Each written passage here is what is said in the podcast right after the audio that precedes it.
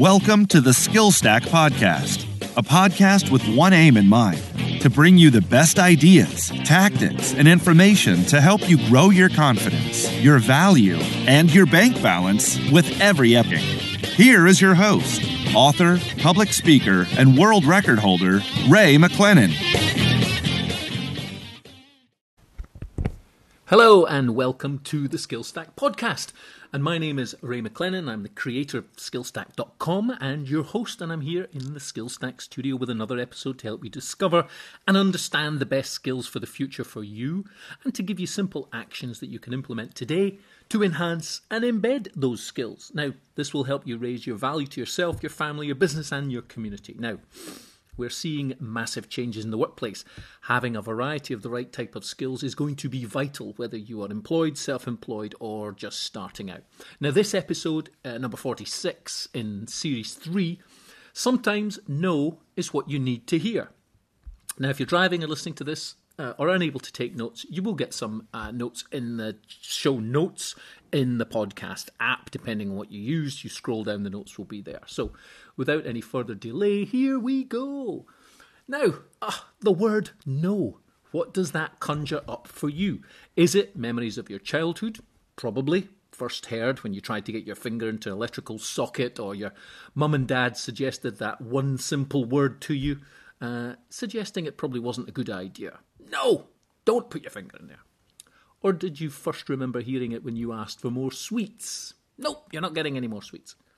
Or was it a memory of asking somebody out on a date? And again, in one word, they politely declined. Or was it a first sales job when you asked for the order and they said no? Whatever it was and whenever it was, chances are that there are negative emotions connected to that word. Now, it's the one word that for many people conjures up a fear of rejection.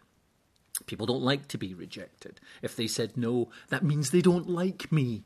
Well, it doesn't. The first thing to understand about rejection is there are two types there's personal rejection and concept rejection. Now, the good news is that the majority of the time when someone is saying no, they're not rejecting you, so don't take it personally. In business, in most cases, it's actually concept rejection. Think about a scenario. Instead of the word no being used against you, um, I'm, I'm, absolutely certain that you've used it on a regular basis. Now, imagine that you're at home and the, you know the phone rings, landline, let's say, which is very unusual, and against all your instincts, you answer it, or again against all your instincts, anyway, mine anyway, you answer your mobile phone, cell phone if you're in the US. Um, a shout out to you guys, by the way, in the US. Hello, how are you? Especially that cluster of people in Jacksonville, Florida. Thank you all for listening. Anyway, you answer against your better judgment, and the caller says something like, Hi, how are you today? Or they ask for you by name. Now, whatever it is that they say or whatever tactic they use, you can tell from the short delay and the first phrase and them uttering their first word and probably the background noise, you can tell that it's a sales call. Now, sales callers have been trained, some might say programmed, to get you to say yes. Now, I've been in some sales training programs in my time, and the way it was described to me at the time was like, you know, you've got to take a prospect uh, down the script, like taking them down the corridor in a building, for example, and every 10 or 20 feet there's a door, and each time you get the prospect to say yes, a door closes behind them, and they can't escape. So if you can get them to say yes several times, then when you ask for the order, they've been pre programmed to say yes. Boom, you have the order. Now, the last simple questions and the only possible answer to say is yes. You know, do you love your children? Do you want them to be safe if anything happened to you? Do you drink water? I mean, who in their right mind is going to say no to those questions? Well, what happens a lot of the time is that you know it's a sales call and you don't want whatever they're offering. So if you're anything like, like me, you make an excuse and you hang up. Now, I know that some people can be downright rude on both sides, but you know, I sort of figure that, well, manners cost nothing. The person calling is on minimum wage or commission only and is probably only in the job through sheer desperation. So, you know, who am I to ruin their day? After all, they are simply what's known as the qualifier. So, how it works is the computer calls up hundreds of numbers, and when one is actually answered, it gets put through to the next available qualifier, hence the short time delay. When the qualifier wants to get you to agree uh, they want to get you to agree to talk to someone else who's the closer. So if you say yes to all their questions, then they put you through to the experienced closer. Now, I'll be honest, quite a few times I quite like to play that game. I like to listen to the language they use and study the system. I mean, after all, the company calling will have spent thousands of hours fine tuning the scripts, the closers will give feedback on what works and what doesn't work on those scripts, and the whole system and process will have had some of the best minds in the world behind it. So, if you're any way connected to selling or persuasion or trying to understand the human condition, then these calls can actually be well worth listening to. It's the same with sales emails, but you know that's that's for another day. So this podcast is about hearing the word no. And why is that? Well, sometimes the word yes can be fake. It's not really a yes. It's a yes, please leave me alone, and I'm not able to say no to you. The only other word that's worse than yes for salespeople is maybe or I'll think about it. No, you won't. You just want rid of them, to be honest. So you want to hear the word no because the word can provide an opportunity to find out what you or they really want by eliminating what you or they don't want. Now, yes and maybe are quite often useless in any negotiation or discussion, but no changes the discussion and it changes the direction of that discussion, and usually this will save a lot of time. Another reason why you want to hear the word no early on. Now, I remember many years ago when I was doing my legal training. Now, I came to the law much later than most people. I had run my own businesses, I had a life outside the law. I knew what things felt like from a customer client point of view. And so, in the summer months when the university where I was studying law was off, they always wanted you to try and get an internship at a local law firm. Easier said than done. Now, quite a few of the students already had internships lined up and they'd arranged these one or even two years in advance. Well, I never knew about anything about that. I didn't know you had to do these things well in advance because I hadn't come straight from school where they teach you to do that. Um, I discovered that you know that was the formal route to go, but I only found that out in April when the internships would start at the end of May. Now, being confident and optimistic, I said to the other students, Well, I'll simply go and ask a firm and secure a place. A lot of them laughed and wished me good luck. Actually, they laughed and said I had no chance, if you really want to know. Now, that was a challenge I was prepared to accept. However, each time I asked a law firm about getting an internship, they said no. Now, they were very polite about it, but each time I asked a, a number of different firms, the answer was still no. So I pushed a little further. I pressed ahead with one particular law firm partner and I said, Look, everyone keeps saying no. Why? Don't they want the benefit of my years of experience? He looked at me and he said, Well, you know, you might have years of experience in business, but you've got no experience as a lawyer. And most firms have their quota of interns already in place. Excuse me. So you're no use to us until you have some experience. So I pushed a little further. Well, so how do I get this experience if nobody's going to let me in? He said, All right, okay, if you're serious about this, do a few months at the local Citizens Advice Bureau and get some real life cases under your belt. And then, if they like you and if they give you a glowing report, that's the Citizens Advice Bureau, then I'll take you in next year as an intern. I thought, right, we're getting somewhere, so I pushed a little further. Look, I said, that might be okay if I was 21, fresh out of school, but I've got 10 years of business life experience, and that's going to waste by just doing that. What if you let me join Citizens Advice Bureau and I can do two days a week with them and three days a week with you? He said, Well, I'll think about it. So I pushed again. I went. I said, "Well, what what is it you have to think about?" He said, "Well, I, he said I have to think because I have to convince the other partners to let in another intern, an extra intern join the firm, and that could be a challenge." His think about it was just another way to say no and get me out of his office. Now, I knew one of the other partners. There were over 20 of them, but to manage things, they had a management group or a committee of five partners, and my guy was in the group. Now, one way to get things passed or voted through a group or committee is to have an ally on the inside.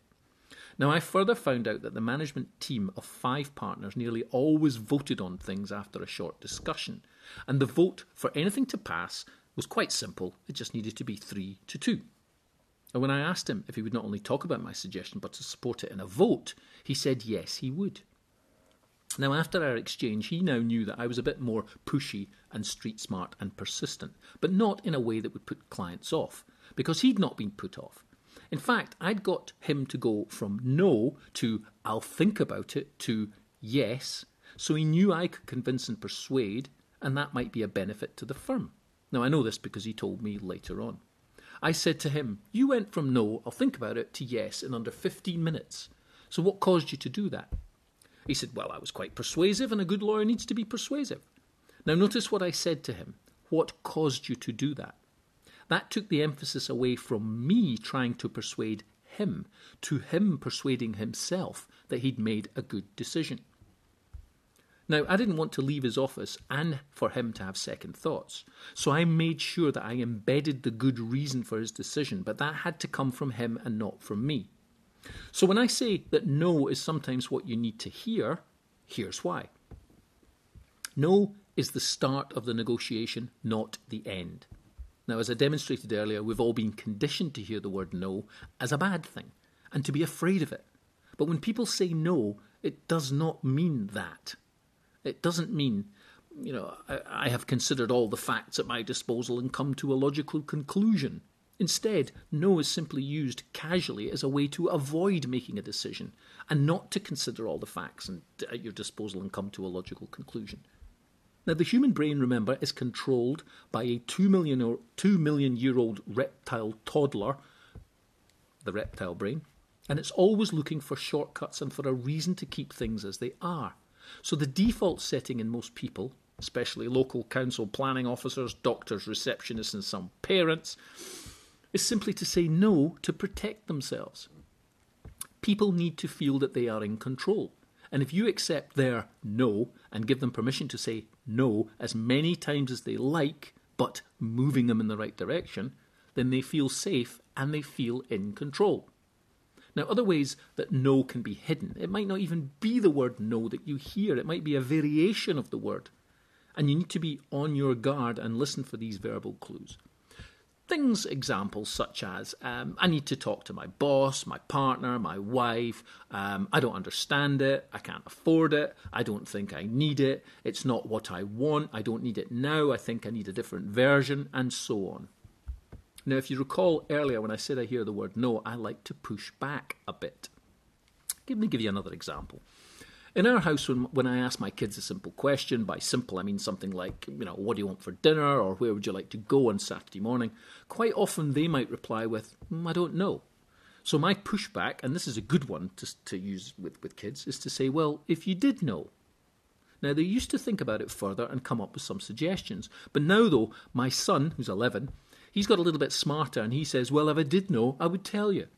So I have to push a bit further and say, okay, well, tell me then and then I put in a couple of suggestions. So for dinner, I might say, well, you can have broccoli and cheese or pasta. Now he hates broccoli and cheese, so he might be he might reply with, "Well, I don't want ordinary pasta. Could I have tuna pasta or hamburgers?" But at the end of the day, that's a result. I've now got out of him, you know, my original question, "What do you want for dinner?" He didn't know, but we pushed a little further, and you know, he comes up with it. You can do the same with adults. Now, again, you can do this too. Obviously, if you've got children, feel free to practice on them. But if you practice today, if you take one thing away from this podcast, um, and somebody says to you, ever says to you, I don't know, try saying, Well, if you did know, just do it in that way. Well, if you did know, if you did know, and then and then they think about it a little further. They, they tend not to go, well, even like my son did. It took him a long time to come up with that one where he said, well, if I knew, I'd tell you the people do tend to go, mm, well, I'll think about it a little further. And that's what I want you to do. Push that little bit further, just gentle prodding, not in, a, in an insulting way or anything, just in a sort of gentle prodding way. So if you're dealing with adults who came up with other ways to say no, such as, you know, um, I need to talk to my boss, my partner, my wife, I don't understand it, I can't afford it, I don't think I need it, it's not what I want, I don't need it now, uh, I think I need a different version, then you need to push back. That's all. So remember, no is the start of the negotiation, not the end. So your pushing questions might be um, what would you need to make this work? Or what is it specifically that bothers you? What is it specifically that you need to think about? Or have you given up on this? Have you is this something you've given up on? Now, those are questions that will elicit a no response. Have you given up on this project? I might say to people after a while, and they go, No, no, no, no, no, we're just trying to, you know, fix something. So when it comes to negotiation or selling, a lot of people will say yes. Or they'll say the classic counterfeit yes, which is definitely a phrase you've heard before. I'll think about it. So, in a selling context, the salesman puts that down as a maybe or a potential customer, something to go in the pipeline. Now, there's a great book on negotiate, negotiation, uh, negotiating by uh, a guy called Chris Voss, and it's called Never Split the Difference. And he talks about three kinds of yes in there, which are actually a no. A counterfeit yes, a confirmation yes, and then the one you want, which is the commitment yes. So the counterfeit yes is where the person plans on saying no, but uses the word yes to get out of saying no. So it's called counterfeit because it's not real. And then the confirmation yes is just a simple response with no actual thought given to it and no real promise of any action. The commitment yes is the one you want to get to. That's the one that makes things happen. That's when contracts get signed, money or goods or services change hands with a commitment yes. So you need to understand and be able to tell the difference between the counterfeit yes, the confirmation yes, and the commitment yes. Now, I was going to say more about the counterfeit yes, um, because it's mostly um, commonly heard by the prospects of a traditional salesman when they want to get away from someone or to get out of committing any, any anything. But hey, this is not about the word yes, it's about why you need to hear the word no. Now, we're going to do more on the counterfeit yes in another podcast episode, but, but back to the word no and why you need to hear it. So, no is not a rejection, it's not someone being stubborn, and it's not the end of the negotiation, it's actually the start. It can allow the real reasons to be identified. It can slow things down, which in many negotiations people like. They don't want to be rushed into things. This gives them a chance to think. If you're not hearing the word no in your negotiations, then you might need to force one out, for example, by saying the opposite of what they said to you earlier. Now, this can make the person listen and correct you, and they'll say, No, no, no, that's not what I meant. I meant this and then they tell you or repeat or reinforce what they want or what they don't want. So, in conclusion, do not be put off by the word no. Look for it early on and get it out of the way. If people can say no, then they are simply in need of more information, they feel in control, but it's your job to give them the more information and to help them and make them feel in control, but all the time guiding it towards the ultimate conclusion. Okay, so that's it. Thank you for listening. Uh, if you like this podcast, feel free to leave a review and share with anyone who might benefit from listening. Remember, reviews are good for getting this out to more and more people because the listenership will rise. So if you haven't done a review, please do one for me now. You can find more information in the show notes that will accompany these episodes. And if you've got any questions you want to ask me, anything in this podcast, you can join the Skill Stack on Facebook or in Twitter at the Skill Stack, or you can email us directly info at theskillstack.com. Now, if you want to discover the power of accelerated personal growth, you can't sign up to mindset training strategy modules at the Skill Stack because applications are now closed. They will open up again in a few months, and I will let you know. So, once again, thanks for listening, and I hope to talk to you again on the next episode. And remember, the greatest investment you'll ever make is investing in yourself. I've been Ray McLennan. This has been the Skill Stack Podcast. Thank you once again for listening, and goodbye.